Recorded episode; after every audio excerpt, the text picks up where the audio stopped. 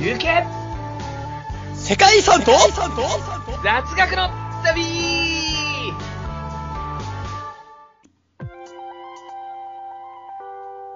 皆さん、こんにちは、こんばんは、そしておはようございます。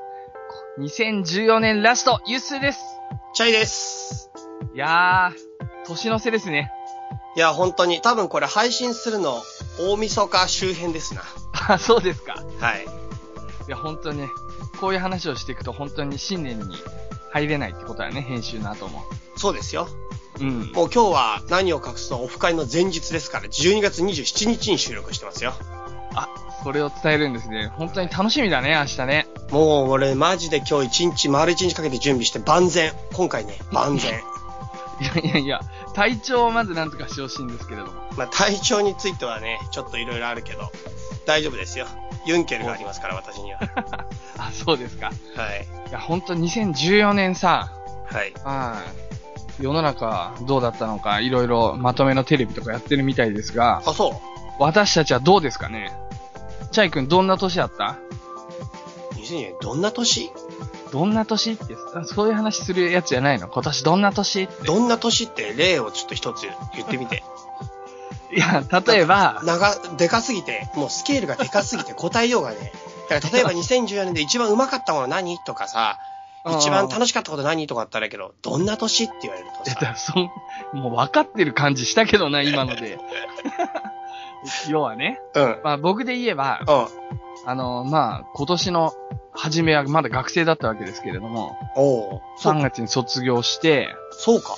そうですよ、そっから就活始めて、はあ。で、6月1日に社会人に復帰し、おうもうその後、順調順調で、本当にうんいい仕事ができて、うん。うん。最高の仲間たちだなって思ってたんだけど、まあ、12月にね、ちょっと事故をやらかしてしまって、おうん。それでもう、12月は最低です。う なんだ よ、それ。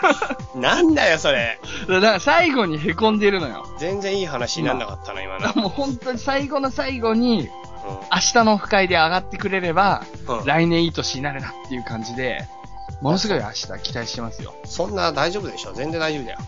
明日も大丈夫だし、来年も大丈夫だよ。なんか全然心入ってないけどね。ちなみにチャイはどうだったのいいことあったの今年はそうだね。まあ、いいことっていうか、そう、僕ね、毎年一番うまかったものっていうのをやってんですよ。あ、本当に。はい。初めて聞いた。そう、一昨年は鶏塩うどん。はいはいはい。鶏塩う中ど尾んっの。て中うの季節限定で冬しかやってないやつなんですけど、うんうんうん。あれマジ一昨年で一番うまいと思ったやつなんだ。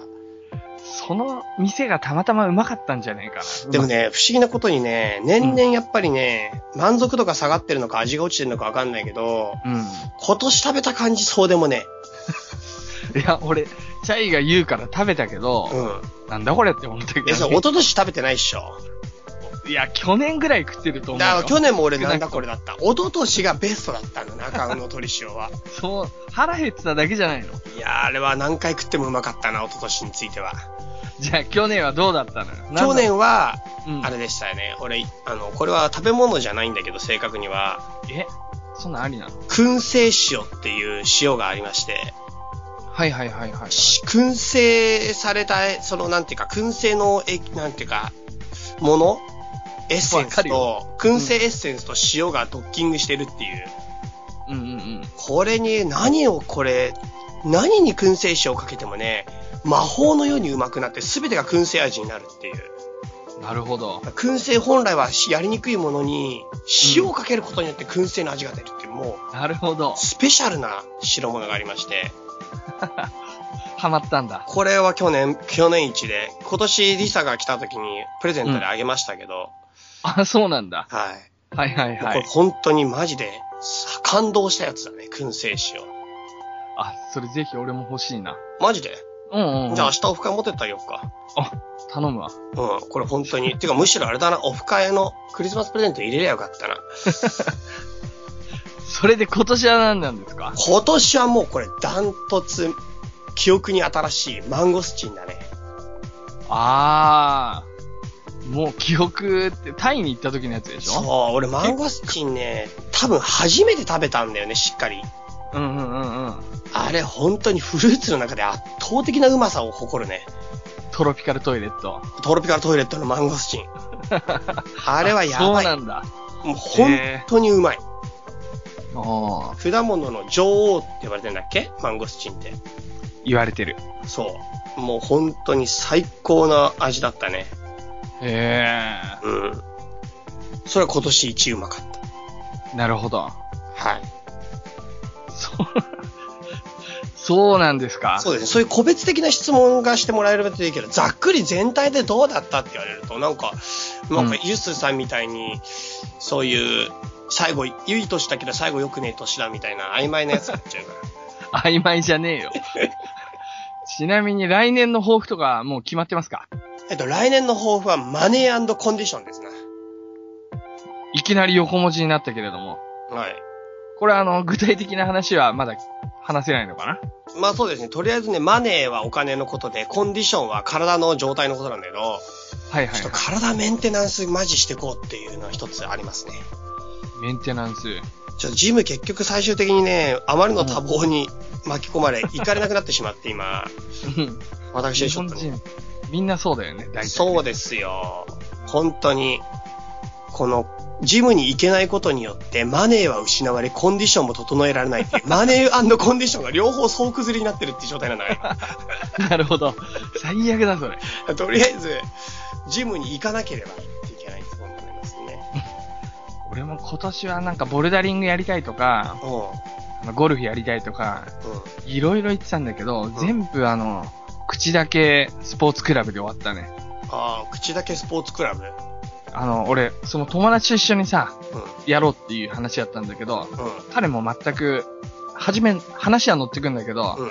具体的な日程になると、うん。うーん、みたいな感じで、結局何も動かずっていう。え、でもいいんじゃないのだって口だけスポーツクラブにやってんでしょ、二人は。いやだからそうなっちゃったって話。 そっか。そう。それやってるわけじゃねえんだ。あ、でもね、結局、一個だけやったのが、ほう。僕の働いてる街で、ほう。あのマラソン大会とウォーキング大会があったんですよ。同時に。。え同じえ、それ絶対にマラソンの人勝つじゃん。マラソンがメインだったね、完全にね。ウォーキングと同時にやられた日には。ウォーキングは第13回とかで、マラソンは今回第1回だったのに、もう全然マラソンの方がメインになってて、うん。うん。でも俺走れねえから、ウォーキングの方出た。うん。そう。でもその時にうん。嬉しかったのが、うん。なんとその大会にゲストで、オリンピック選手が来てたんだよ。ええ5人ぐらい来てた。マジで、荻上杉春とか、芦田愛菜ちゃんとか芦田愛菜ちゃんね、卓球とかやってんの やってねえだろ。 どんな話だよ。あのね、うん僕が話したいのは上田愛ちゃんっていう人ね。ちゃん、引きずられてちゃんって言っちゃったけ ど、上田愛さんね、はい。なんか同級生にいたようないないような名前なんだな。いないだろ。いや、本当にね、でもね、あ、でももしかしたらチャイの同級生ぐらいかもしれん。俺でもね、本当にね、マジな話、同級生の妹、オリンピック選手だったよ。 えその人かなとか。いや、、違うな、名字がちげえもん。あ、そうですか。うんまあ、この人ね、うん。あの、今年あったうん韓国でアジア大会があったんだけど、うんそこでも金メダル。うん。まあ、どんな競技かっていうと、えト何ライアスロオン。リンピックも金メダルなのオリンピックは金メダルではない。え、じゃあなんでそこでもって言ったの そこでもって、もうあそたこかもオリでンピもック金メダルを、当然の流れだったな、今な。はそこでも金メダルを取るほどの実力者ってことであ。す。日本人最速なの。マジでそうだよ。日本人女性最速だよ。それすごいことだね。そう。で、最速まあのね、女。しかも一番性格がいい。え、誰と、どこの範囲で日本人の中で。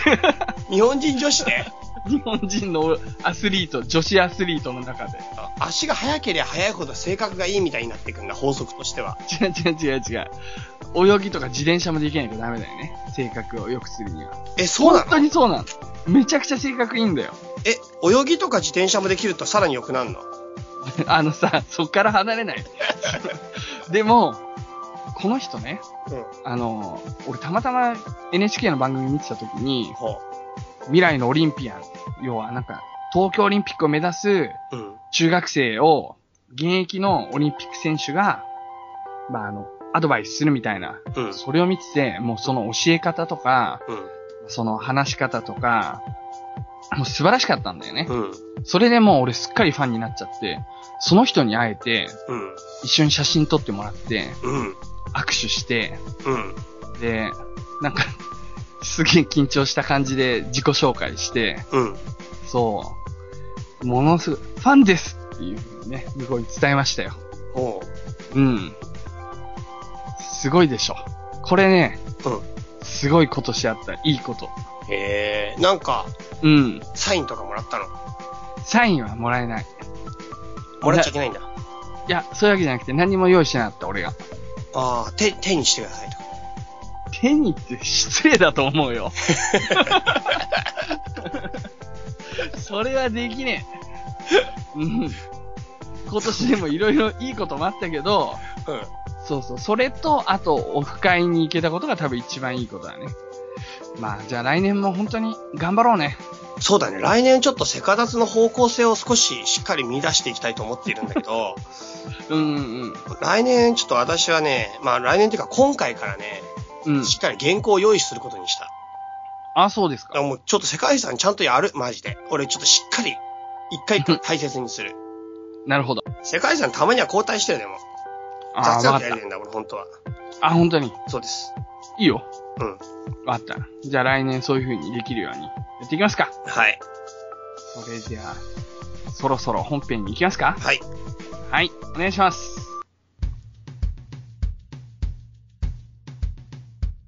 はい。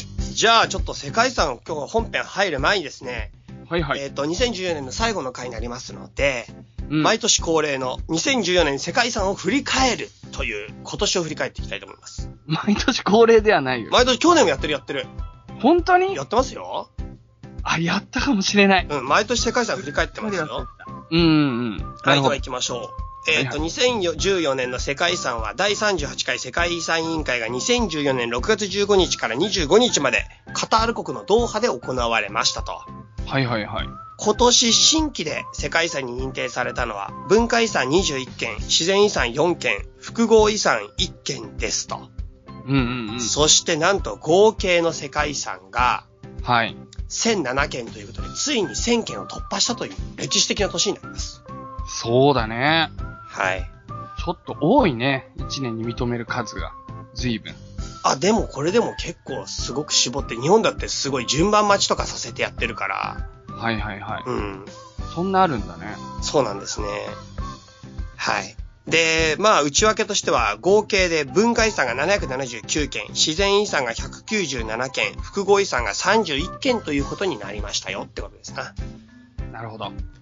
で、今年の、まあ、傾向の中の一つとして、危機遺産リストというのを、まあ、毎年扱ってるんですけど、うんうんうん。 3件追加になりました。あ、あったね。はい。一つ目、うん。タンザニアのセルゲームリザーブというところですけど、はいはい。ここはですね、密漁が横行してまして、動物のね。うんうんうん。うん。ここが、まあ、危機遺産に入りました。なるほど。次、ボリビアのポトシ市街。今ポトシって知ってる、知らない。あ、知らないボリビア。これボリビアはわかるよ。うんい。や、ポトシの方が重要なんだけど、あれか、円光があるところか、もしや。銀山だよ。ああ、そうなんだ。ポトシ銀山っていうのは、ポトシで、うん。まあこのポトシにあるね、銀の山が、銀が発掘できる山があって、ここから大量の銀が取られて、うん。この銀がヨーロッパに流入したことによって、あ、流入って読むんだよ。流入っていう読み方ってさ、俺いつも言っちゃうんだけど、うんうんごうめんん、ちょっとまた話すげえそれるけどさ、流入って読むんだけど、あれ、流れるに入るって言うじゃんでしょうんうんうん。で俺いつも読み方をよく注意されるんですよ、いろんな人に。その、流れるっていう字は、ルテンとかで使う、ルって発音しちゃうんだ。ね、俺は、それは流入ということは知ってんだけど、いつも流入と読んでしまうのは、うん。そういう読み方が実際あるのと、あとはね、俺ちょっと趣味で仏教を研究してるせいでね、うん。仏教の発音に近い読み方をしちゃうの。うん。でね、仏教の言葉、要するにね、仏典って、ちょっと発音が違うの知ってる具体的にはわかんないね。例えばさ、うん。朝晩お経とかをお坊さんが読むそのことを、言行って言うんだけど、うん。言行の言って勤めるっていう字なの、訓読みで。はいはいはい。で、これは金って読むんですよ。音読みだと。はいはい。音読みで金、金属の金、うん。出金の金。うん。これをゴンって読むことってないんだよ。ないだろないでしょう。うん。これはね、でも、同じように音読みなんですよ。うーん。音読みなのに仏教だけでしか読まれない音読みの読み方がある。なるほど。これなんでかわかりますかなんでかわかるか。中国の、もしくはサンスクリット語とかそっちから来てるから、音が。これはね、違うんですよ。日本に仏教がもたさもたらされた時代に中国が使ってた音で来てるんだよね。はいはいまはあ、い。具体的に言うと、漢字がもたさもたらされた時代の中国の国って漢っていう国だから漢音なのよ、全部漢字は。うんうんうん。ところが、仏教が日本にもたらされた時に来た時の中国の国は語っていう国なのよ。へえ。その語っていう国の音で来るから語音って言うんですよ、実は仏教用語の読み方を全部。なるほどで。中国って時代によって読み方が違うんだよ。それはややこしい。それを始皇帝が統一したりするんだけど、はいはい。まあちょっと話すげえ逸れてるけど、だからね、俺仏教読みをしてしまうからいろんな読み方が違うことがあって、それをね、うん。たまに違うやって言われちゃうんだけど、いやいや違くないよみたいな不毛な争いになる。あ、そうなんだ。はい。争うのか、そ仏うです教の。そうか。まあちょっと話それちゃったけど、ポトシ銀山からね、大量の銀がヨーロッパに流入したことによって、うん。ヨーロッパで、要するに、たくさんの通貨が作られることによって、価格が大きく変わる。通貨うんうんの、あの、なんていうか、流通量が圧倒的に増えるから、うん。価格革命っていうのが起こるんだよね。なるほど。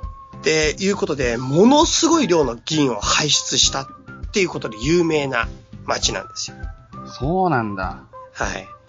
で、ここの、まあ、その、ポトシ銀山の坑道があるのね、鉱山うの。ん。この坑道が劣化してしまって落盤や崩壊の脅威があるのと、うあんと。はそれを整備する関連、関連法が、まだ整備されてない法整備が。はいはい。という理由で、これはですね、あの、キキリさんに入りました。そっか、なんか逆に近代化してどうのこうのって話かと思ったら、そういうわけじゃないんだね。うん。なるほまあ、ど。法的、法的整備がされればね、あうの、ん多分すぐ出れるやつです。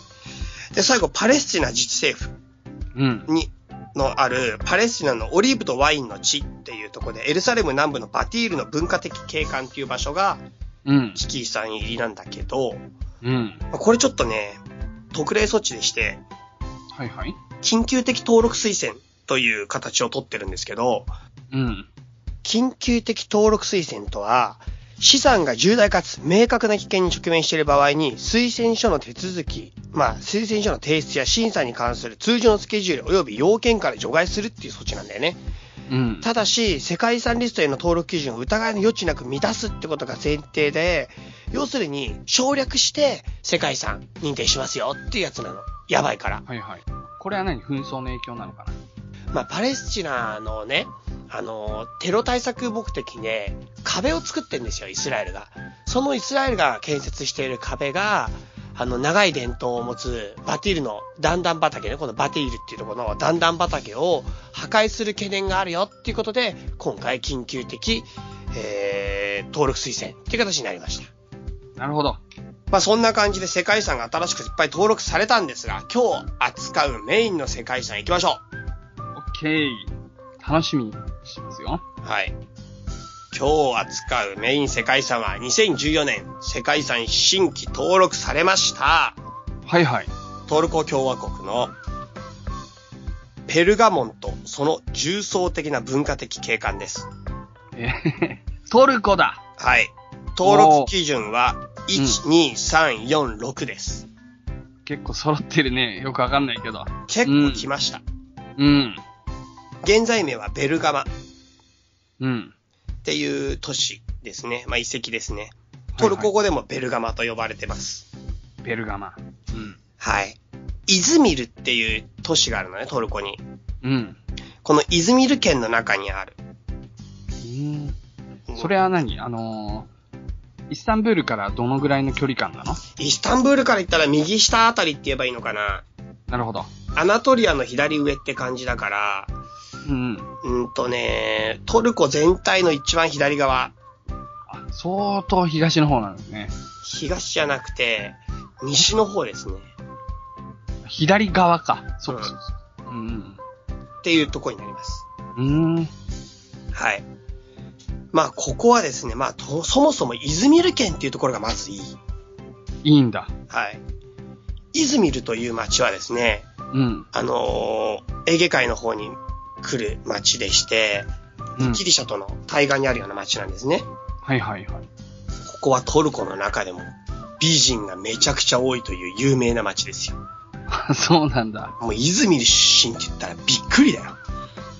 トルコ人は美人の人いるもんね。いや、まじまじいるあ。の、うんうん結構やばいよ、イズミル。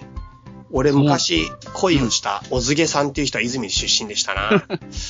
あそうなんだ。はいおずげさんね。おずげさその話するのん。え、その話しよっか、じゃあ。うんうんうん。せっかくだよ。だから、俺、トルコの、その、留学した時にね、うん。あのー向こうの大学で、うんはあのー日本語学科にいた人なんだけど、うん。その子がすごい可愛いと思ったわけよ。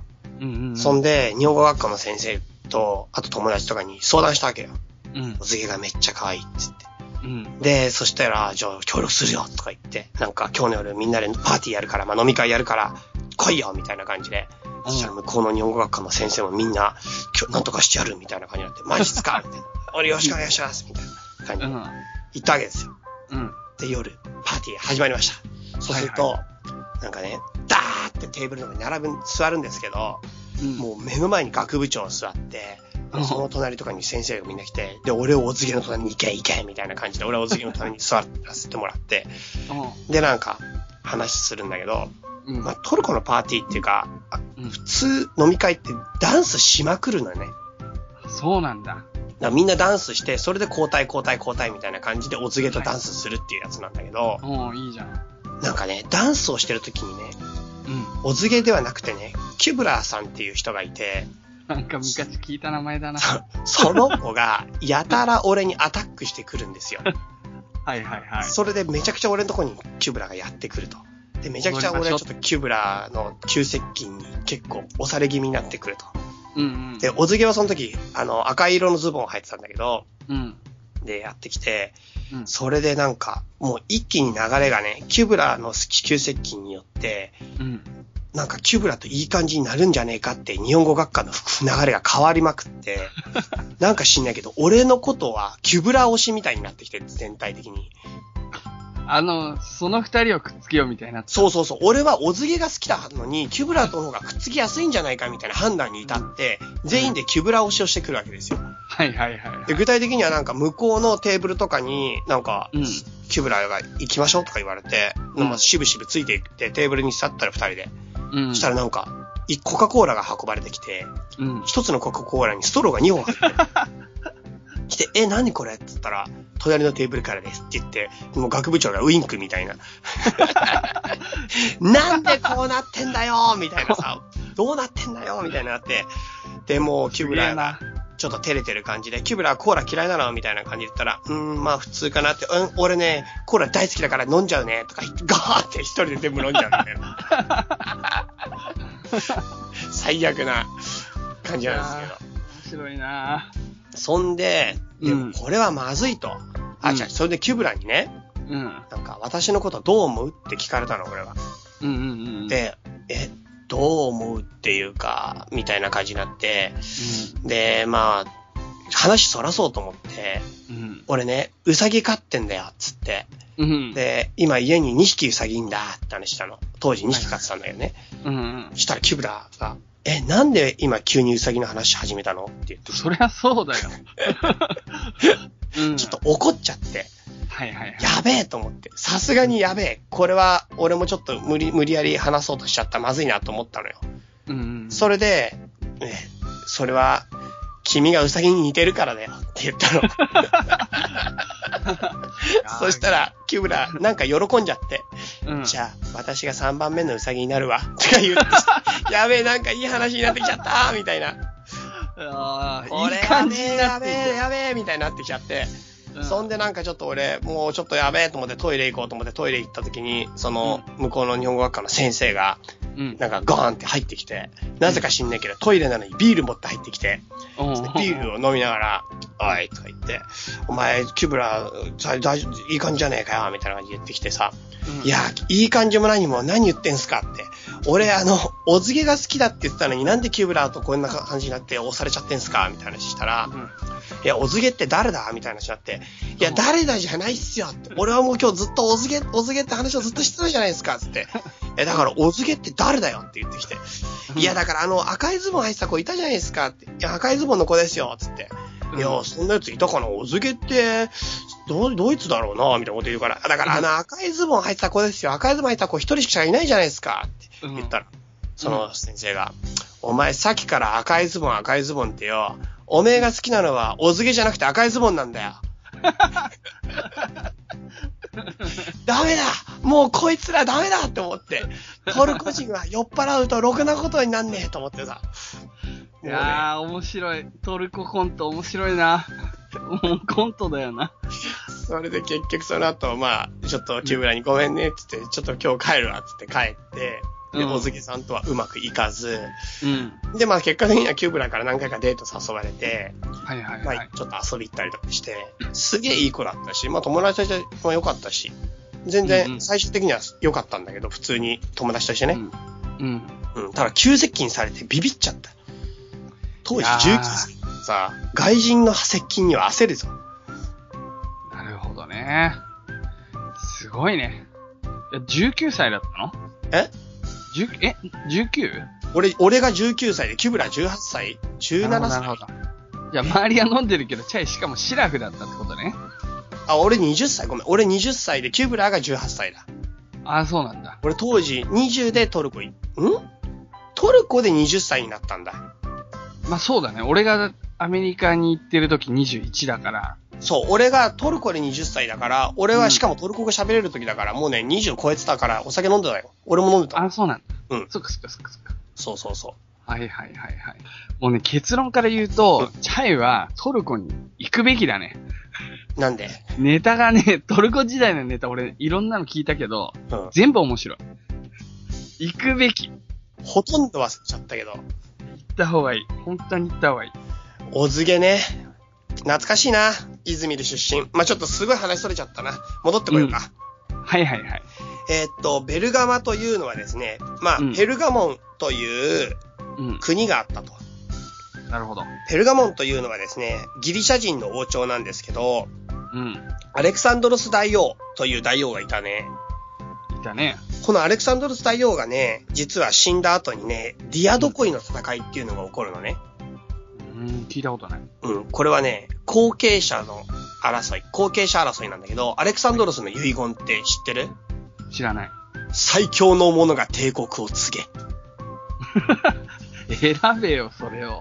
そう。それで結局どうややなったかっていうと、うん。あのそのアレクサンドロスの側近が戦争を始めたの。これがディアドコイ戦争って言って、うん。あのーまあ、ディアドコイって後継者って意味なんだけど、はいはいはい後継者をめぐっての戦闘が行われたわけ。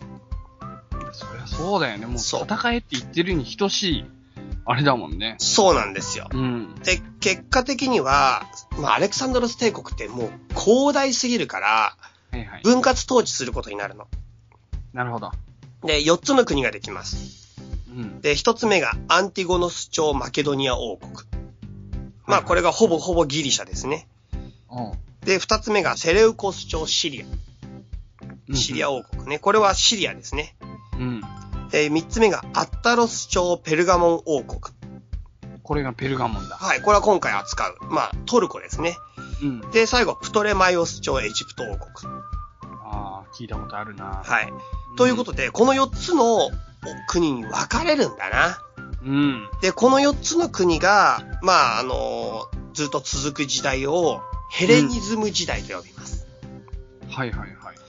ヘレニズムというのはアレクサンドロスが、まあ、あの、東方遠征に行く中で、ギリシャの文化と東方各地の文化が融合して生まれた文化のことをヘレニズム文化って言うんだけど、うん。この4つの国国のことをヘレニズム諸国と呼んでいて、はい。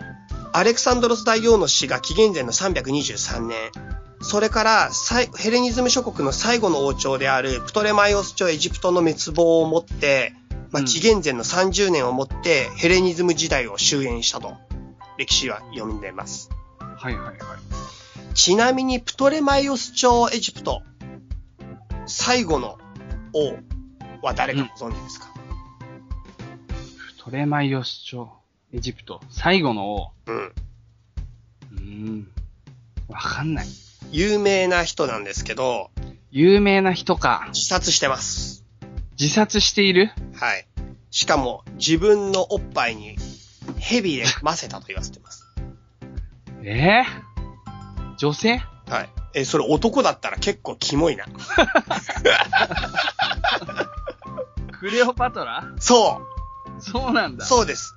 う。ええプトレマイオス朝エジプトはクレオパトラの自害により最後滅亡して、これによってヘレニズム時代が終焉したというふうになる。そうなんだ。なんか情けねえ最後だな。いやー、クレオパトラはすごいから言っとくけど。あのね、自殺するには自殺するなりの理由があるんだよ。そうですか。そうですよ。そうですか。うん、僕はもう女性の味方で行くよ、しばらくは。おうしばらくか。 意味が、意味不明な、うん実期間限定 だけど。なるほど。そうです。で、この、はいまあ、マケドニアはいわゆる、マケドニアって今で、今っていうか、まあ、アレクサンドロスが出身の国だし、そもそもね。うんうんうん。で、シリアなんて今でも名前残ってるし、エジプトだって今でも名前残ってんじゃん。そうだね。ペルガモンってこの中では最も有名じゃないんで。そうだね。うん。正直知らなかった、それだけ。でしょうん。これ、本当にね、全然有名じゃないんだよ。ところが、このペルガモンというのがあったのがトルコなんだということで、今回の世界遺産ですから。うん。ペルガモンって、すげえ国なんです。はいはい。まあ、何がどすれ、ごい。どれがすご、何がすごいかというと、まずね、さっき、ポトシ銀山の話もしたけど、うん。ここにはですね、あの、アレクサンドロスの配下であったリュシマコスっていう人が、実は自分の宝庫、宝の倉庫を置いていて、うん。そこに大量の銀貨が眠っていまして、はいはい。これがそもそものペルガモンの豊かさの秘密なのね。うんうん。ペルガモンそもそも金がすげえあった。なるほど。ははい。いはい。で、まあ、ペルガモン王国というのはね、うん。まあ、遺跡として今行くとね、まうあ、ん相当かなり実は残ってます。いろんな建築物建築物。うん。まあ、廃墟ですけど。はいはいはい。でね、その中で、まあ、いくつちょっと紹介したいと思うんだけど、はい。まあ、まず一つはね、野外劇場。ああ、なるほど。うん。はいはい。この野外劇場はね、すごいでかいですよ。円形なのあ円形、円形、円形劇場でね、急な斜面に作られてるんだけど、80段の観客席があって、収容人数1万人だよ。あーすごい。かなりでかくないだって紀元前の人口で言ったら相当でしょ相当だよ、これ。てか、これ斜め階段で入れてんですかう。80段だもんな。ら。うん。うん。収容するはいはとこです。すごいね。はい。当時マイクとかもないでしょそうですよ。うん。はものすごいステージなの。で、あ、ごめ。うんんそれが観客席なの。で、ステージは残ってないんだけど、い。うん。これはこれにはもう一つ理由があるんですよ。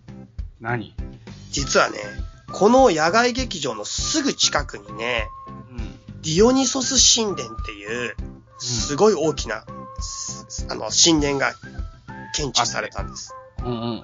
で、この神殿は今もう廃墟となってほとんど見ることはできないんだけど、かなりすごい。ここの、まあ、ペルガモン最大の神殿なんだけど、うん。うん。このディオニ、ディオニソス神殿と野外劇場と二つのね、うん景観の関係があるらしくてね、うん。まあ、ディオニソス神殿が、要するにしっかり見えるように、うん。あのー舞台があると、ディオニソス神殿隠れちゃうんだって。はいはいはい。だから舞台をやるときだけ木造の舞台を置くの。えそんな微妙な位置にあんのそう、劇場テラスの北側にディオニソス神殿があり、その眺めを損なわないためにステージは石造りの固定されたものではなく、芝居などの催し物があるときのみ木製のものが仮設されたと。うーいうわけなんですな。芝居とかやんだね、でもね。すごい声出さないと。後ろの60メートルとかあるでしょ。80段なんつうと。これは本当にやばいよ。あの、テラスの全長250メートルですよ。テラスの全長。それ客席も客全席、部。客。席。ゆったりなんだ。80段つっても。うん。なるほど。すごいね。そういうわけです。なるほど。はい。で、もう一つ、図書館があるんだね。ほ図書館。で、この図書館が、やばい。う。やばい。もうペルガモンの図書館といえば、うん。アレクサンドリア図書館に次ぐ規模。おお。アレクサンドリアってご存知アレクサンドリアってアレクサンドロスが作ったわけじゃないの作った。うん。アレクサンドロスが作った街で、うん。まあ古代、古代の、あの、要するにエジプトにあるんだけどね。うん今ですね。古代の、その、中でも、すごい大事な都市の一つ。古代哲学者が結構いっぱい輩出されてて、もう学問の都だよ。てか、ここ、もうめっちゃ学問の東大 だよ。もう最強の場所だよ。なるほど。あの、プトレマイオス朝の首都だったし、うんうん。世界の結び目って言われてんだかへえ。ら、アレクサンドリア。アは。そうか。そう。この学問の都であるアレクサンドリア、まあ、エジプトね、エジプトアレクサンドリアに次ぐ規模の図書館があって、うんうん。蔵書は古代の件数によると20万冊と言われてるのね。すげえじゃん。すげ えよ。そして、うんこれ。はね、曰くつきで、うん。なんとね、この、ペルガモンの図書館があまりにも凄まじすぎて、アレクサンドロイ、アレクサンドリアをしのぐ勢いでね、うん。なんと、エジプトからね、パピルスって、当時紙の代わりに使ってた繊維ね、繊維で作った紙があるんだけどね、うん。このパピルスの輸出禁止されちゃうの。ああ、そうなんだ。超えちゃうから、本そ家を。う。しかも紙使いすぎだって。なるほど。そう。だからパピルスはエジプトの輸出停止を食らうっていうぐらいの、すごい図書館だったんだけど、うんこれに対してペルガモンどうしたか。うん。どうしたと思うもうそこに人を集めて、うんもうそこで書かせた。あ、違う違う、書く紙がねえんだよ、だから。あ書く紙がないんだったら、木とかにもう書いていくしかないんじゃないか。石とか。はあ、これがね、石は無理か。うん。羊皮紙って知ってますか羊そう。羊の皮で作った紙っていうのがあるのね。うん。羊皮紙を発明します。へえ。羊皮紙っていうのは、うん。まあ、今でも実は使われてるんだけど、えー今でもね、すっごい重要な、すごい重要な法、法典とか、うんあとは宗教上の儀典とか儀式とかに使われる羊の皮から作る紙なのね。ものすごい丈夫で、うんうんうん。で、なんていうのかな、かなり、あの、今でも、ものすごい貴重な、なんていうかな、長期保存するものにはこれを使うんですよ。そうなんだ。これを発明しました。はいはいはい。で、まあ、羊皮紙って、実は、英語名、パーチメントって言うんですけど、はうん、聞いたことないね、そんな。い。イタリア語で、うんペルガメーナ、うん。スペイン語で、ペルガミーノって言う んですよ。そうちょっとおちょくったような感じで発音するんだ、いね。やいやいやいやいやいや。この、いや、あの、ペルガミーナラテンのラテンの陽気な感じでいこうと。なるほど。これ、な気づきますかなんか。いや、だからペルガモットから来てんの。そうですよ。ペルガモンの王国の名前から来てんですよ。なるほど。そう。この、羊皮紙の発明というのが、まあ、こう、かなり大きいことなんですな。羊皮紙って条件が良ければ1000年以上持つんだよ。っていうことは、まだ残ってるのもあるのかもうさすがにないか、そのあ時、代。実はね、ペルガモン王国の図書館の蔵書は全てアレクサンドリアにね、移転したんです。ああ、そうなんだ。そして、まあ、後の、ちょっとその支配の関係でね、うん、うん、うん。その後アレクサンドリアで消失してるので、そうか。もう残残っ念てだ。ません。そくそくそく。原本としてはね。うん。はいなるほそんな感じなんですな。で、まあ、ペルガモン王国のこの豊かな文明はね、うん。まあ、とにかく今、そのベルガマ自体はかなり廃墟となっている状態なんだけど、まあ、うん行けばかなりの、まあ、遺跡を見ることが今でもできます。っていうことと、うんあともう一つ実はね、うん。ベルガモン博物館っていうのがあるんだけど、うん。 なんとこなんとここれね、ドイツのベルリンにあります。あ、そうなのはい。じゃあもう全然後の時代に作られたんだ。要するに持ち出されてんだよ。なるほど。あのーそこは、ギリ、カイロのさ、結構重要なものとかがさ、あの、大英帝国の博物館にあったりすんじゃん。大博物館あるね。うん。ああいうのと一緒。なるほど。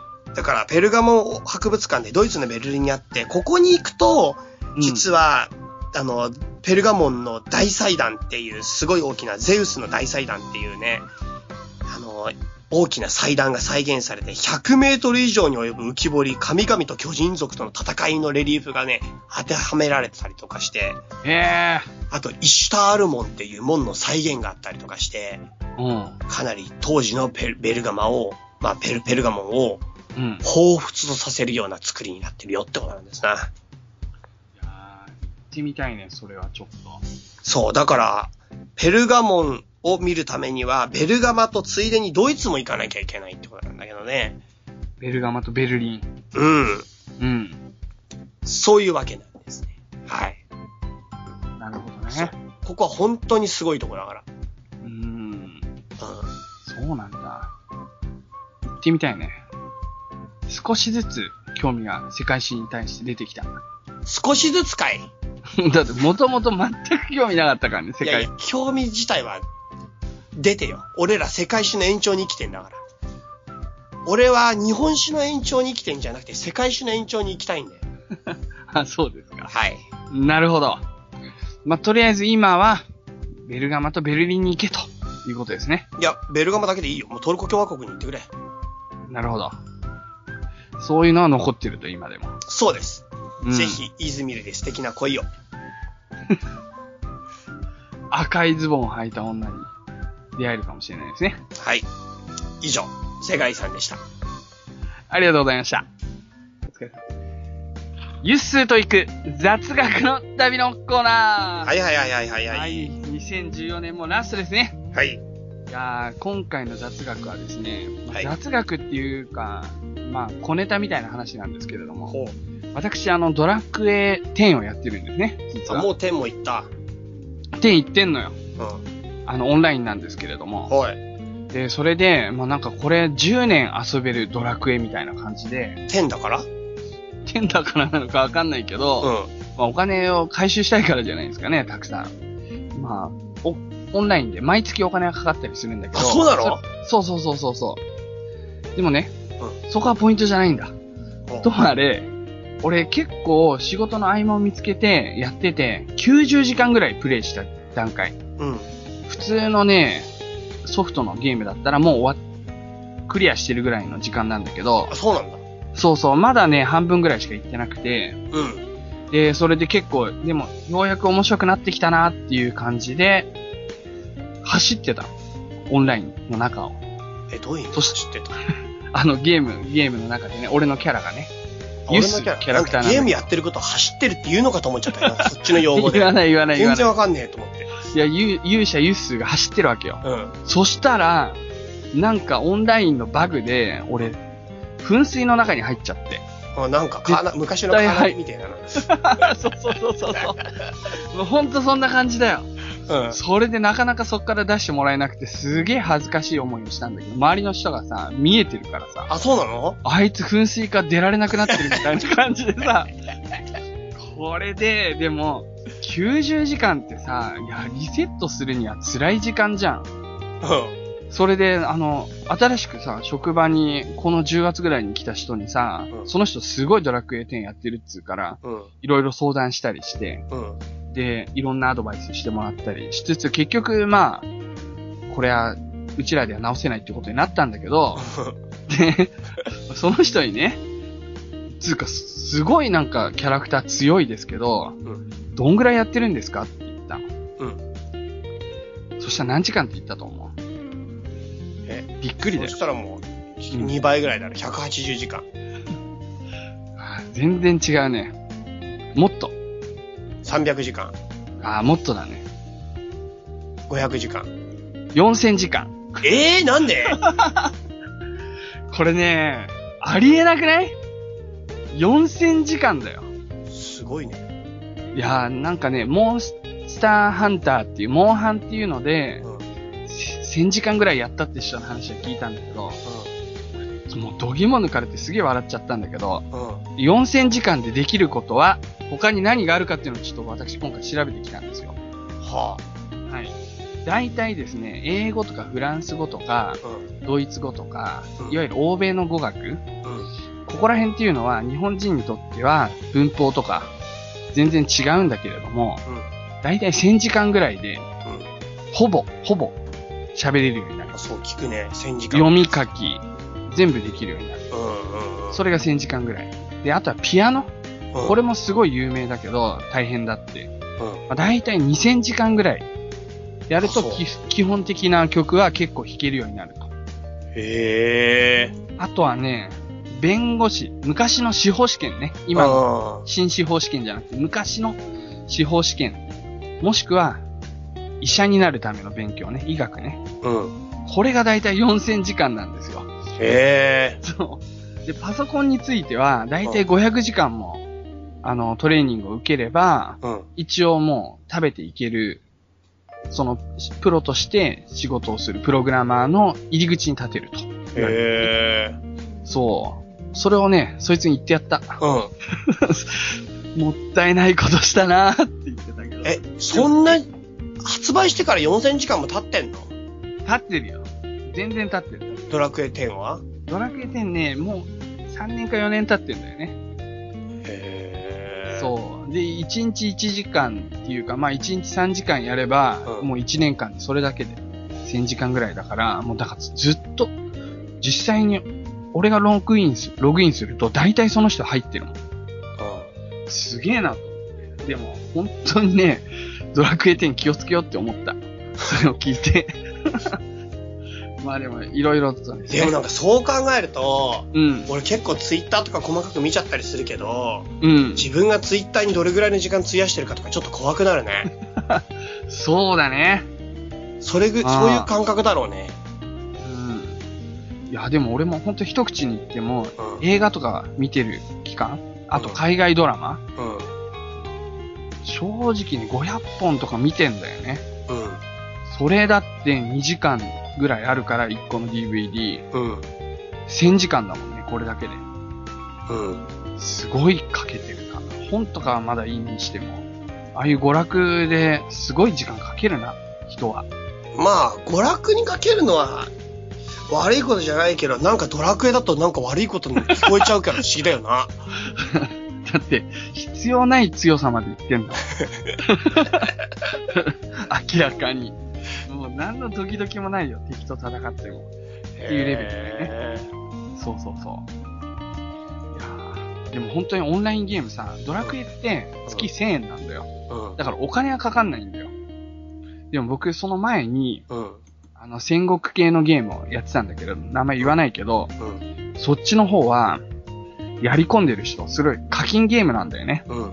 課金して、くじを引けば引くほど強い武将が手に入るみたいので。うん。すごいトップランカーの人に、俺、話した時チャットでさ、うん。 500万使ってるって言ってた。うんうん金額にしてね。でもなんか、それよりは時間の方が惜しいな。そうか、まあ、ど、うん、どっちまあ、もお金もだどっけど、ちうん。時間の方が怖えな、なんか。お金はなんか怖いけど、うん。なんか、なんていうのかな。うん。俺が多分そうなったら、ものすごい反省すると思うんだよ ね。でもなんか、これからお金の使い方見直そうっていうかさ、もう絶対になんかちょっとお金について考え直そうみたいに後からなると思うんだけど、お金はなる。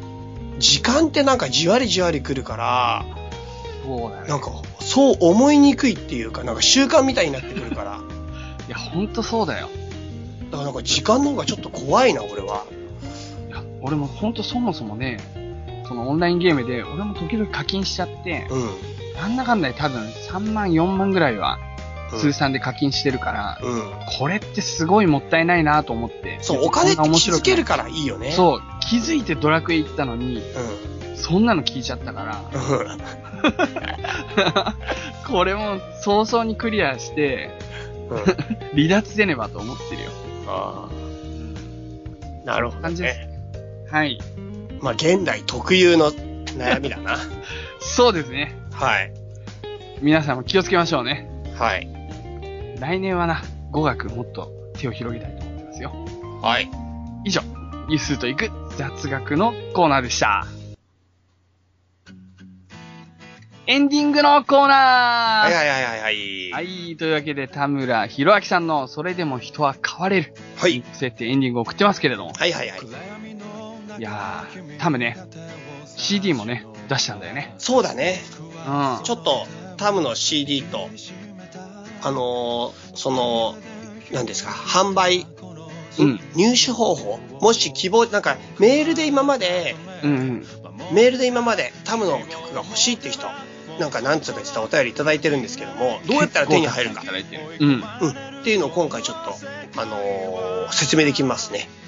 そうだね。うんもう今話しちゃいますか。あお願いします。 iTunes でうん、田村博明とう入れれば買えます。ん。なんだよ、なんか、もったいぶんなくても普通に喋れるんだ、それ。うん。あとね、あとはホームページの方から、そのアルバムのさ、ジャケットとか歌詞カードとかそういうのも全部ついたやつが欲しいっていう人は買えると思いますん で、てか7曲入って1500円だったかな。 1200円。千あの、iTunes だとね、ちょっと安いんだよ。あそうなんだそうそうそう。で、もうあの、CD のあの、円盤みたいなの欲しいって人は1500円だな。なるほど。うん。わこかりれまあした。の、ホームページの方に載せておきましょそうだね。う。うん。俺ね、うん。実は毎日聞いてるんですよ。ええ こっそりと。買ったこれ。いやいやいや、それはね、うん買ったっていうか視聴してるんだけど、うん。 2分ずつぐらい聞けんだよね。マジかよ、すそげうえなな。の。で、俺、風呂に入るとき毎日聞いてる。ええ超いい。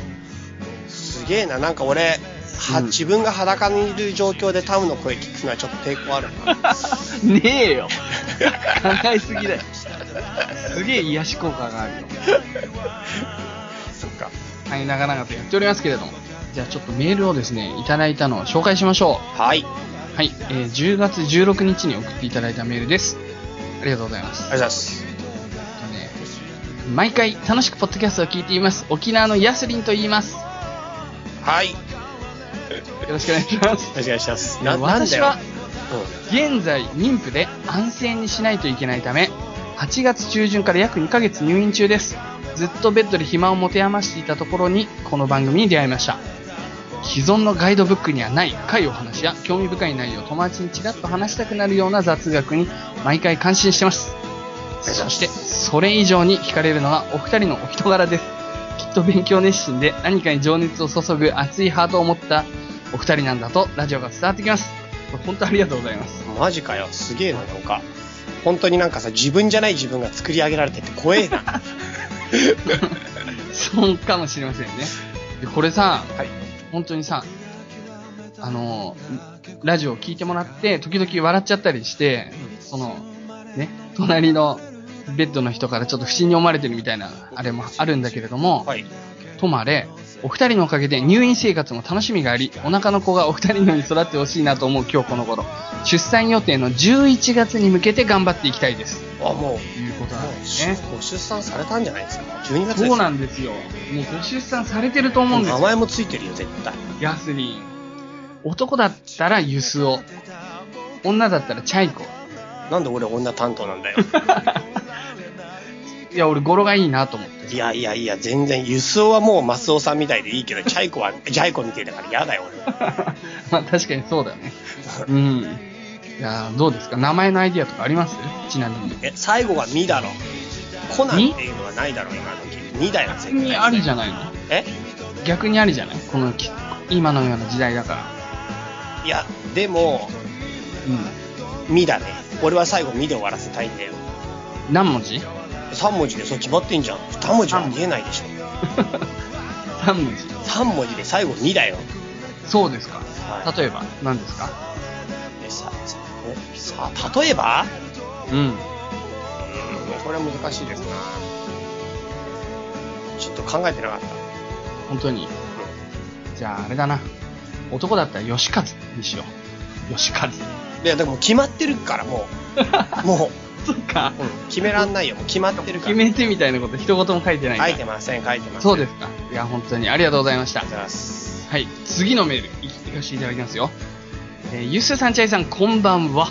こんばんは初めて投稿させていただきます。アブさんと申します。はいいつも通勤中に楽しく番組を聞かせていただいておりますあ。りがとうございます突然ですが、男心について質問があります。うん私の彼は旅行が大好きで、暇さえあれば海外へ旅へ出かけます。お彼とは大学時代からもう3年半以上の付き合いになりますが、はいすぐ旅に出る彼のため、なかなか一緒に時間を過ごすことができません。おい彼は大学時代に1年留学、1年間休学をして、ヨーロッパ、アメリカ、四国を チャリで、急に四国が入って、ちょっとびっくりしたけどね。うんで四国をチャリで横断旅行をし、また今回もし4ヶ月中国からシンガポールまでチャリ旅をすると言い、旅立ってしまいました。おそしてそんな彼と先日些細なことで別れ話になりました。はい彼が付き合ってても別れててもどっちでもいいというので結局別れることにしたのですが、やはり長年付き合ってきたため愛着がありなかなか連絡を取ることをやめられません。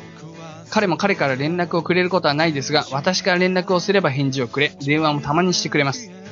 そんな感じで、だらだらと踏ん切りをつけずにいられる、踏ん切りをつけられずにいるのですが、会社の先輩や友人からは、きっぱりと別れた方がいいと言われます。私ももっといい人がいるのではないかと、合コンに参加してみたり、趣味がきっかけで知り合った男性と二人で食事に行ったりし、私に好意を持ってくれる方もいたのですが、やはり彼と比べてしまうと面白みに欠けると思い、なかなか恋愛にまで発展させることができずにいます。ユッスーさんやチャイさんもよく旅行に行かれると思うのですが、やはり男性は身近にいる恋人よりも自分の夢や趣味を大事にするものなのでしょうかよく男性は君は港、僕は船的な考えをすると聞くのですが、私もスナフキーをもを待つムーミンのように彼を待ち続けるべきなのでしょうかこんな私は彼にとって所詮、いわゆる都合のいい女なのでしょうかうんねえ、ご意見を聞かせくださいというまあ。ゆずさん得意得意分野だな人生相談の男心系はそうだね。ううん。んこれじゃあゆずさんに丸投げの方向でいきましょう丸投げやめようよ。いや、ちなみに何スナフキンを待つムーミンのようって何ムーミンとスナフキンってそういう関係だっ いたや俺もそこは気になったけどここ触れそれ触れちゃうとこれ長くなるなって思ってあえての沈黙だよそうか。ムーミンとスナフキンってわかんないけど、友達でスナフキンは時々旅の話を持ってくるから、スナフキン来たーみたいな、いやそんぐらいの感じだっそたれ。みんな知ってるけどあえてだよここはもうそうか。そうか、そうか。なるほど。うんとね、これね、せ年にもよると思うんだけれども、確かに20代前半の男っていうのは、まあ恋人よりも自分の夢とか趣味を大事にしてしまう嫌いがあると思います。ただこれはタイプですね。もちろん人それぞれだけれど、うん。で、まあそういった人がちょっとね、魅力的というふうに思ってしまう感情もあるのかなと思うんだけど、俺一番この男の気に食わねえところがさ、付き合ってても別れててもどっちでもいいっていう発言ね。これはね、彼女のこと全然大事にしてないよね。うんそんな感じは確かにするね文面から、思う大事に思ったら、責任を持って、今まですごい長い付き合いで本当に感謝しているけれど、僕はどうしても今夢に集中したいとか、やりたいことがあるとか、そういったことで、あの、待たせることで、ああの、君を傷つけているんだったら、本当に申し訳ないけど、別れたいとか、なんか、はっきり言うべきだよね。あとはなんか、向こうから連絡しないけど、こっちから連絡すれば、電話もしたり、返事をくれたりみたいな。この感じ都合のいい女っていう感じではないけど、調子のいい男だよ ね。まあ、であものね彼もそのアクティブさと世界を足軽に回っていくっていうところが多分魅力なんだと思うんでねこれ難しいのは多分この乙女心さんがねあの惚れてる部分ねうん。このアブさんか、アブさんがほ惚れてる部分は、うんアブさんが悩んでるとこと重なってる気がするんですよ。どういうことですかだからね、彼の魅力っていうのはね、要するに世界をもう、あの、あの、いつでも飛び回ってて、すごくフットワーク軽く、で、世界中のいろんな話してくれたりとか、いろいろもう魅力的に飛び回ってるような、その元気な姿だと思うんだよね。うん。これがアブさんのために二人きりの時間をずっと取ってくれるっていう彼になっちゃうと、それはそれでアブさんとしては魅力を感じなくなっちゃうような気がするんだよね。うんうんうん。だからね、この彼が彼らしく生きるっていうことと、彼と一緒にいたいっていうことが両立できないジレンマじゃないですか。確かに。うん、それはあるね。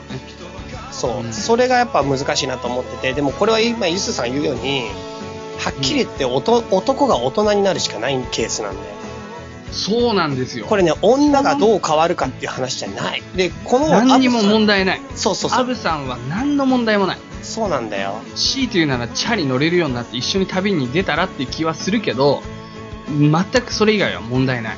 でそれもなんかどうかなと思うけど、なんかさ、なんで一人で行っちゃうんだろうと思うんだよね。いや、一人で行きたい気持ちもわかるよ。そうかなうん、でも1回ぐらいは一緒に行ってもいいかもねうん。 1回2回きっと楽しいと思うよ。ねそうそうそう。で、安部さんは、うん例えば、その彼氏がこうやって世界飛び回るってことはそれなりに語学ができたり、いろいろするんだと思うけど、うんやっぱそれと、やっぱ話を合わせていくためには、うん自分自身もやっぱ海外にね、興味を持って多分話聞くの好きなんだろうし、うんね、このラジオも聞いてくださってるし、うんね、語学とかを、実は彼が喋れないスペイン語とかを喋れるようにななるとか、うんそういうことすると、彼としても、あ、アブさん、さすがだなってなってくる気はするけどね。いやわかるわかる俺もだからね、こっちが今アブさんが彼を追いかけてる構図が崩れないから今ダメであってうん。アブさんの魅力を光らせるしかないんだよで向こうから見てもうん。なんかこの揺るがない安定感アブさんの、うん日本での揺るがない安定感をうんいやーすごいなって向こうがやっぱこの子しかいないなっていう状態にしなきゃうん。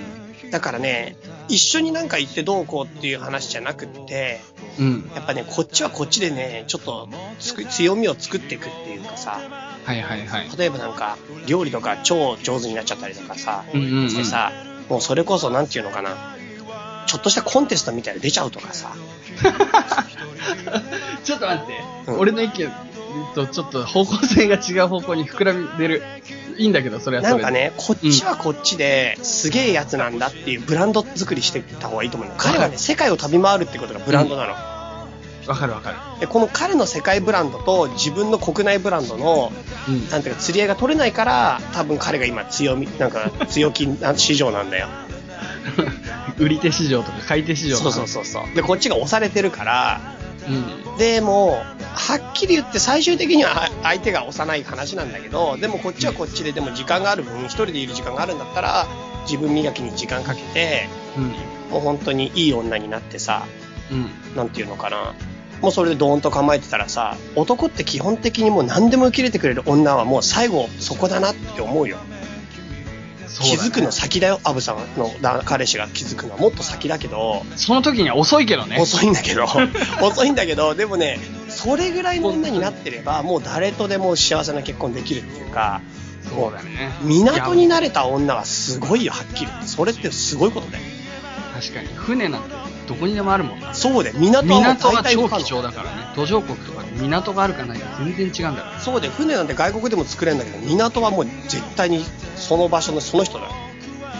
あと、僕としてもう少し言いたいのが、はい。もう彼がね、はい。結局、こんな生き方してるやつってのは、大きく大人になってガラッとどっかでスイッチ入らない限りは、うもう今がピークなんですよ。ん。まあそうだはっきりね。言って。多分30代とかになって、結婚もしてなくて、うん。で、どんどん魅力が衰えてきて、あの、本当にアブさんみたいな人が見向きもしないっていうか、ちょっと、ね、魅力を感じないような男性になる可能性がある。ただもし彼がいい方向に変わるんだとしたら、うん。うん。もう世界を舞台に活躍するようなビジネスマンになるとか、何かしらね、問題意識を世界に見つけてきたり、もしくは世界でなんか魅力的なものを見つけてきて日本で何かを起こすとか、そういうことが本当にできるぐらいのレベルの人になったとしたら、安部さんとしては先ほどみたいに料理ができるとか、すぐ語学ができるとか、もしくは看護師であったり、なんか要要は手に職があるとか、そういう女性だと、自分とし、そういう男の人にとっては、あ、この人だったら世界中どこでも自分を、と一緒に切磋琢磨できるし、あの、本当に魅力的なパートナーになるなっていう風になってくると思うんだよね。これ私のまとめなんですよ。はい、じゃあそれで。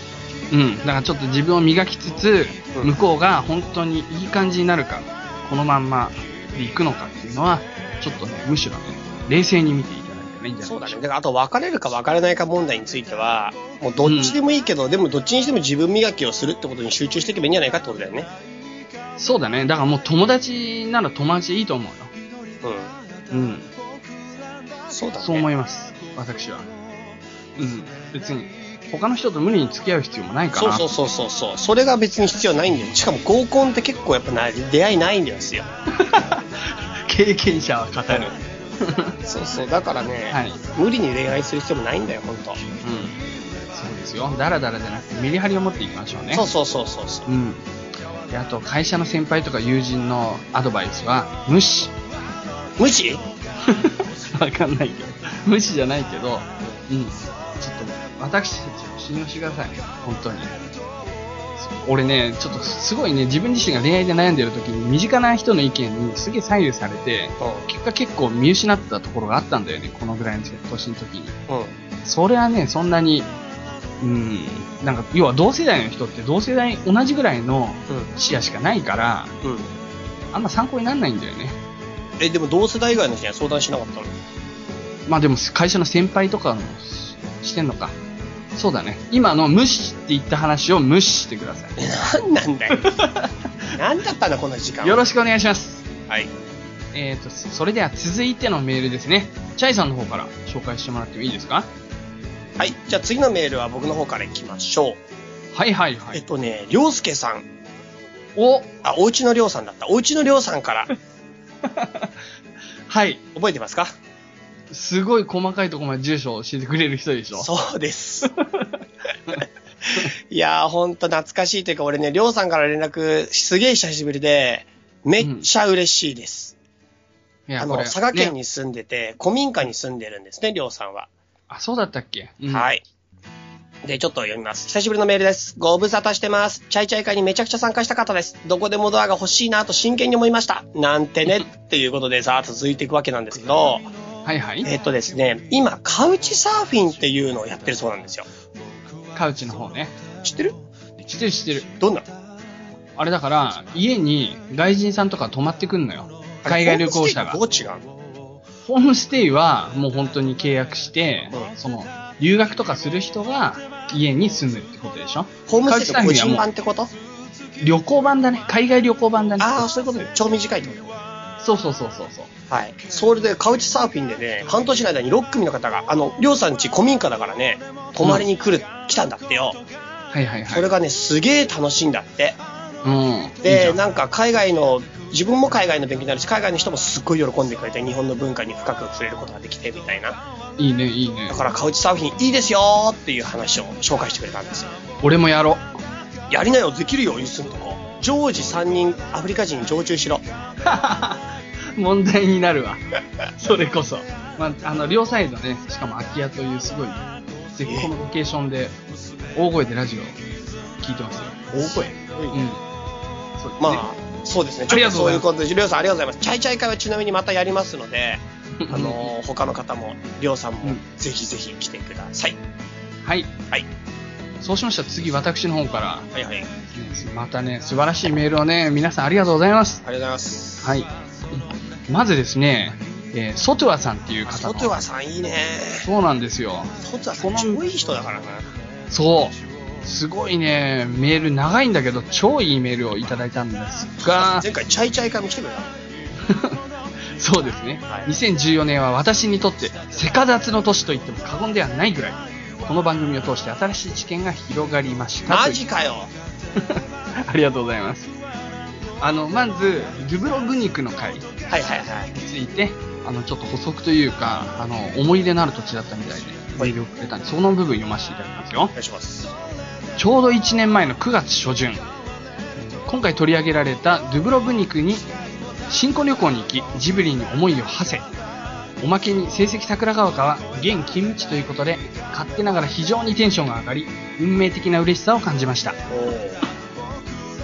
私はドゥブロブニクに行く前にプラハとウィーンに滞在しましたがドゥブロブニクは素晴らしすぎて他が霞んでしまうくらいでしたやべえじゃん。 すごいね旧市街を見下ろすことができる小高い山をロープウェイで登り旧市街の全景が見え始めるとロープウェイ内の各国の観光客が皆「おおわあワンダフォー!」と簡単の声を上げえ顔を見合わせて拍手ここら辺なんか田舎くせえなはい美しいものは言葉も国籍も関係ないなあということを体感できた素敵な瞬間でしたこんなにすごいんだ。もう文化も超えてなんだね。そうだねう8月まではヨーロッパの人たちがバカンスを過ごす地として確かにかなり人が多いらしいのですが9月に入ると人も去り混み具合も季節もバッチリで行くならこの時期がおすすめのようですん。うんただこの時期になるとビーチには若い女の子よりマンモスのような奥様水着ギャルが主流になりますので殿方の楽しみは少々半減するかもしれませんかっこ笑い、うん、マンモスのようなってよくわかんないけどトドとか言うけど、言うけど、マンモスって珍 しいな。すごい毛深い感じがしたんだよねう んだから俺なんだおっさんがいるのかと思って読んでたら女性だったんですね、まあ、ともあれ、えーアドリア海の水の透明度は半端なくおそのまま飲めるのではないかと思うぐらい感動しますえ日本人観光客は数年前から激増しているようでうんレストランには日本語メニューがあるところもありますー、お海産物も最高に美味しい牡蠣とかイカスミとかエビとか魚が全部美味しいそして余談ですが私は、まあ、紅の豚のファンなので俺一瞬幻の豚って言おうとしたす げえな、なんかもう、いい肉な紅んだの豚僕も大好き、えージーナごっこをしてジブリの世界に浸っておりましたが帰国したら全く同じタイミングで宮崎駿監督が引退会見を行っておりいろいろショックでしたジーナごっこって何ジーナごっこってね俺やってるやつ見たことないけどじゃあやってみてジーナってあの女性でしょじゃあやってみて。またあなたは行ってしまうのねもう知らないカチャ電話を置くんだよね多分ねやったことない からえ待って待って。誰 も待ちょっと待っってて。今の本だったら当さに。、知らねえよ。一人、なんていうのか、ここでやる意味あんまなくねシャンソンとか歌うんじゃないですかあの、家で、部屋とかで。えーちなみに、ここはマルコ・ポーロゆかりの地で、生誕の地とされるコルチュラ島へは、ドゥブロブニクから船ですぐのようです。マルコ・ポーロの名前が付けられているお店や宿も結構ありました。うん私はマルコ・ポーロのことは全く詳しくないですが、日本にとっても馴染み深い人物ですし、今回のラジオを聞いて改めて調べてみようかなと思いました。何はともあれ、ほのぼの世界遺産認定ご紹介ありがとうございました。ありがとうございます。いやー、どうですかジじャゃイあさん。実際にねやっぱり行った人の声を聞けるっていうのは嬉しいですね。そうなんだよね。うん。先ほどのメールで、チャイさん、ユースーさん、旅行行ってるっていうイメージがあるらしいですけど、全然行けてないですからね。全然行けてないですね。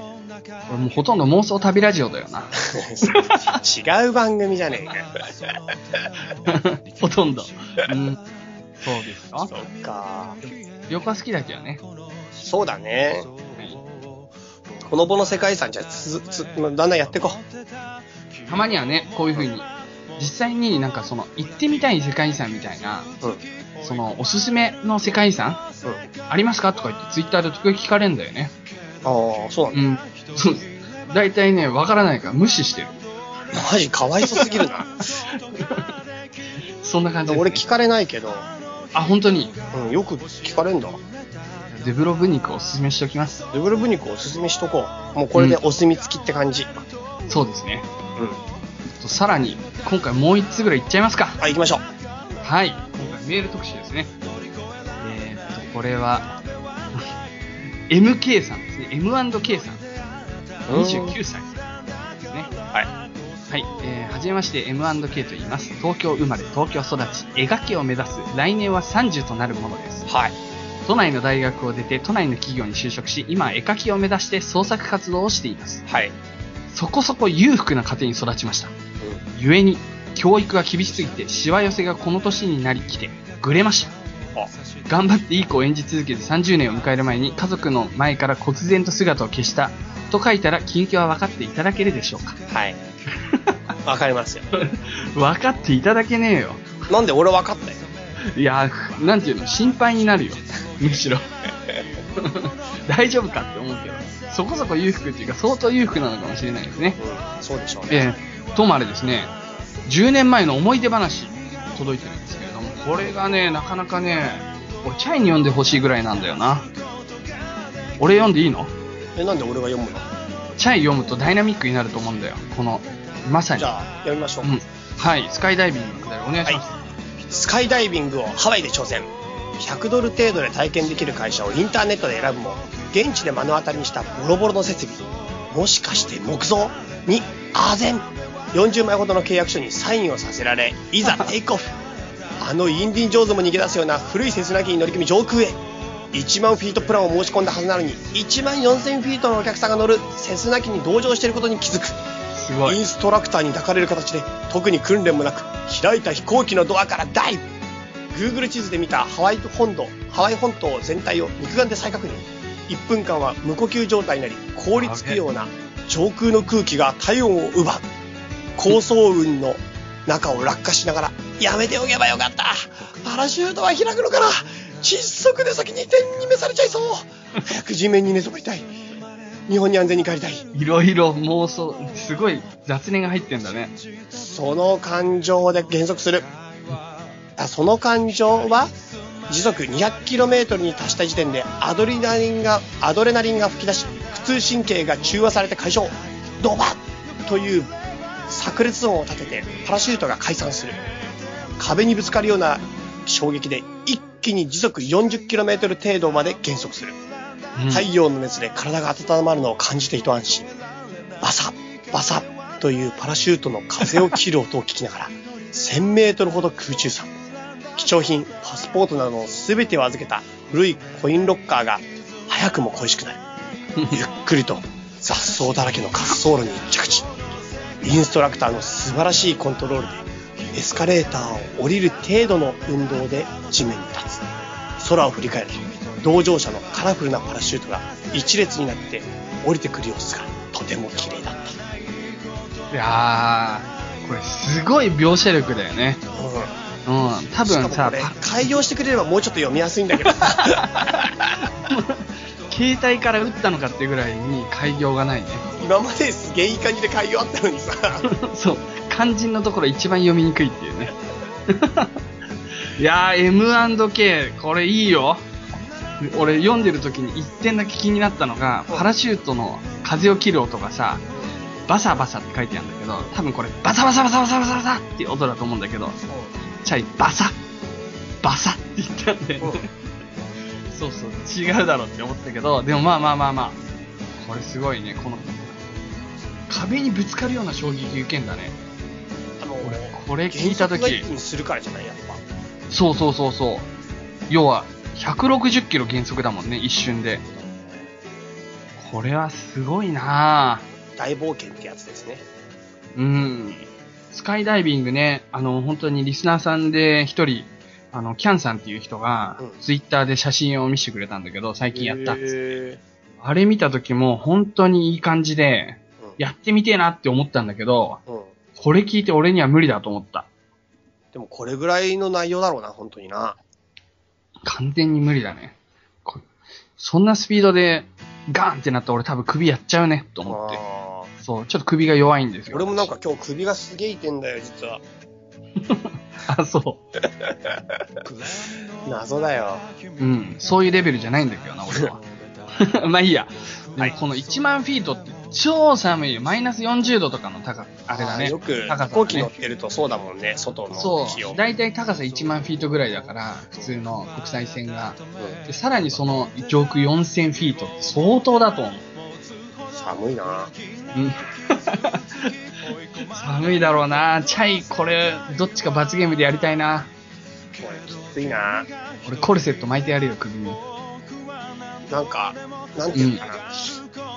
カメラとかつけないとな。そうだね多分それやるでしょっていうか多分一緒に飛んだ人がと撮ってくれんだよこういうそうのなのオプションかなんかかもしんないけどうんうちらみたいな素人がさうカメラ持ってたら途中で手放しちゃう可能性あるよ。そうだねそ。したら下におね、いる人にカメラ落ちたら多分大変なことになっちゃでもなんか手放したところで同じスピードで落ちるから、う。うん。原理的には。あ、なんか空中を泳ぐような感じいでい感取りに行くうんやいい感じで取れるかもしれない。つ。ルパンみたい に。泳いで取りに行く。そうそうそうそうそう。案外いいかもしれない。そうもあれ。このね、あの、M&K さんね、あのブログやってますよ。はい。見たらなんかスタンプですよ。そうそうそうそう。クリエイターズスタンプですか ?LINE の。うん。うん。これどうやって検索したらこの、ね、見ていただけるのかわかんないけど。とりあえずゆるキャラです。ゆりいキャラって書いてあるね。ゆるい。いが小さい文字で、ゆるいキャラ。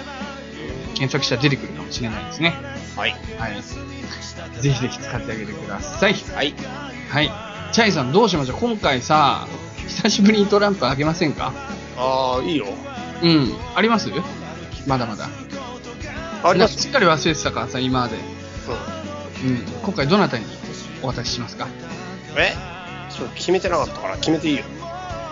じゃあ、まずは、アブさん。何まずはって。何それ アブさんと、ヤスリ。どうこの二いいよ。人。オッケーはい。はい、じゃあ、アブさんとヤスリンさん、ぜひぜひですね、もしあのトランプもらってもいいよっていうことでしたら、なんか住所とお名前、本う名ん、そうですね、 本名、それ本名だよ。うん。本名と住所と郵便番号。あ、そうですね。で電話番号はいらないですね。メール便で送るので。はい、はい。よろしくお願いします。お願いします。メールアドレスの方は、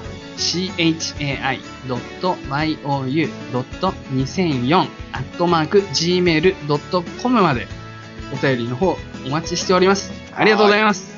はい。はい。それでは、こんなもんですかね。うん。うん。まあ、皆さんね、いつも言ってますけど、風邪をひかないように。来年はね、僕本当にテンション全開でいきますんで、よろしくお願いします。はい。はい。以上、皆さんさようならさよなら。この番組は、たびたびプロジェクトと、茶間会議の提供でお送りしました。